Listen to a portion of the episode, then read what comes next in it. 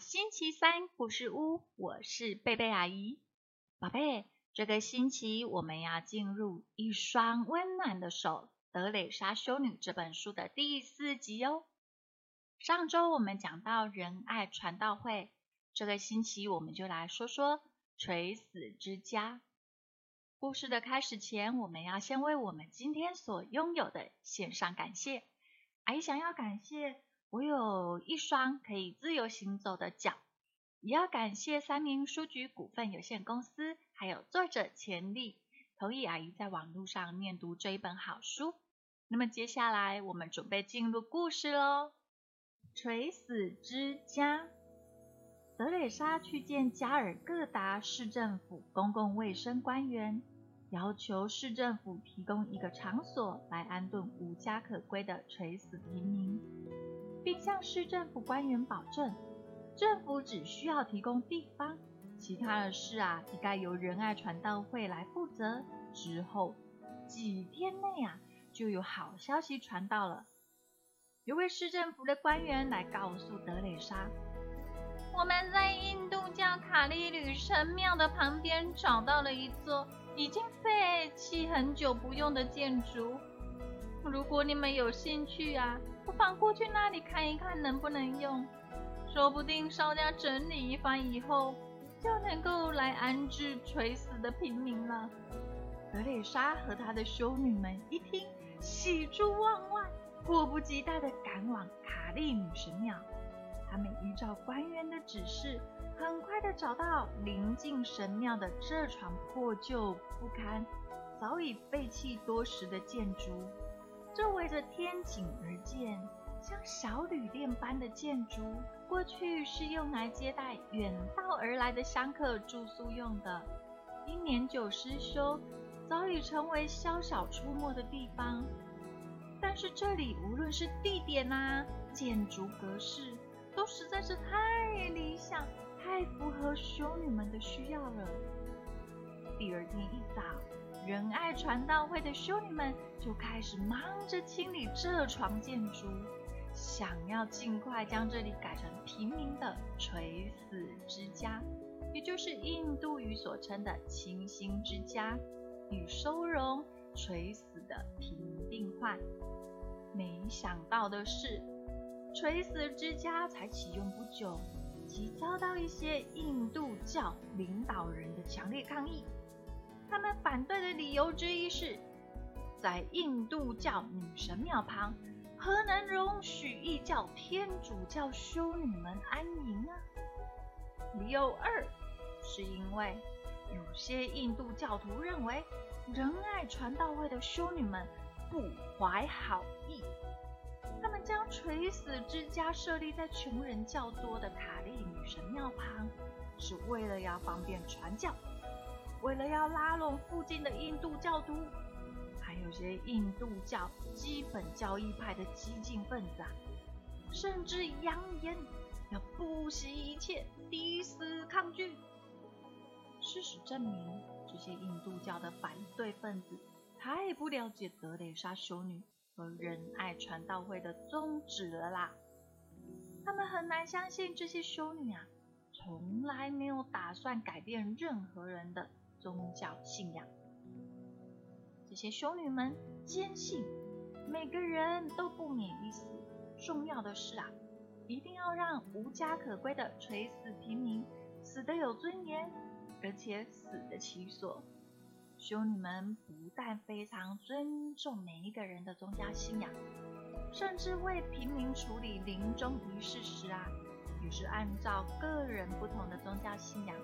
举行不同的宗教仪式哦，比如说为印度教信徒打恒河之水，也为伊斯兰教的教徒来诵读可兰经等等。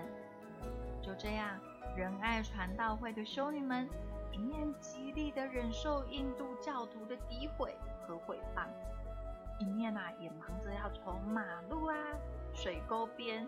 运回一个个狼狈不堪的垂死平民，这样的情形持续了很长的一段时间哦。直到有一天，一位印度教的僧侣路过了垂死之家时，他亲眼目睹了修女和义工们像是在照料亲人般，细心体贴地照顾许多垂死的穷人，更亲眼看到修女在为死去的印度教徒泼洒恒河之水。这位印度教僧侣深受感动之际，也对修女们的爱心和义行。无限的敬佩，他开诚布公地对他的追随者说：“在卡利女神殿里，我看到一尊石头像；而在德蕾莎修女，让我看到的是一位活的女神。”这位印度教僧侣的话被传扬开以后，印度教对他们的诸多不公平待遇。以及种种误解和疑虑，终于得以雨过天晴，前贤尽释了。德蕾莎每天早上带着她的修女们，沿着加尔各答的大街小巷，寻找那些急需他们帮助的人。同时，加尔各答的远景也不断送来许多病入膏肓的流浪汉。这垂死之家共规划成两个大厅，分别可以容纳垂死的男和女的平民，最多的时候可以同时安置大约一百二十名的病患。经过修女和义工们多年的努力，垂死之家曾收容过数以万计的穷人病患。其中约有一半幸运的康复重生，另一半则在垂死之家走完人生最后的旅程。对这些可怜的生命，仁爱传道会的修女们总是在其临终之际啊，及时提供了尊严美丽的死亡。然而，什么是尊严美丽的死亡呢？德蕾莎是这样解释的：“我所谓的尊严、美丽的死亡，是指活着的时候或者猫、狗都不如的生活，临死之际却能够像天使般的被爱、被关怀。当你走进垂死之家的院墙内。”触目所及的是一排排低而狭窄的床位，上面躺着一个个满脸痛苦、有受尽折磨的男女老幼，有患末期肺痨的，有患伤寒的、痢疾的，有得癌症的，也有麻风病人等等。每个病患除了刺骨锥心的病痛之外，都还患有严重的营养不良症。而被抬进垂死之家的穷人，不管是活像活骷髅般瘦骨如柴的，还是全身恶臭的、流脓的、生虫的，都能够受到修女和义工们的尊重和照顾。将这些垂死的穷人看成耶稣的化身，为他们洗头、洗澡、挤脓、上药，饿了就帮他们喂食，渴了就喂他们喝水。除了给他们精神上的抚慰，比如耐心的倾听他们说话，或者紧握着他们的手，就像是在对待自己的亲人一样。修女们每天努力的工作。无私的奉献，务求让每一个垂死的穷人都能够感受到人间的真爱和温暖。有一位无依无靠、大半生都浪迹街头的流浪汉，在临终前，两眼含着泪水，很感激、很安慰的说：“ 现在总算是可以死的……”像个人一样。有一次，远景送来一位衣不蔽体，瘦骨嶙峋，病得奄奄不振，腿上还长了蛆的穷汉。修女和义工们照例前为他清洗。他很抱歉地对着修女们说：“我身上又脏又臭，还长了蛆啊！哎呀，害你们要忍受。哎，你身上的味道的确难闻，但是我们知道你受的痛苦和折磨，远比这难闻的味道。”多得多了，所以对于这一点味道，我们是不在乎的。在修女的关爱和抚慰下，死亡和病痛似乎变得安然，不再那么令人惊骇。由于修女们无私的奉献和牺牲，使得加尔各答的垂死之家享誉国际。有这么庞大的工作量。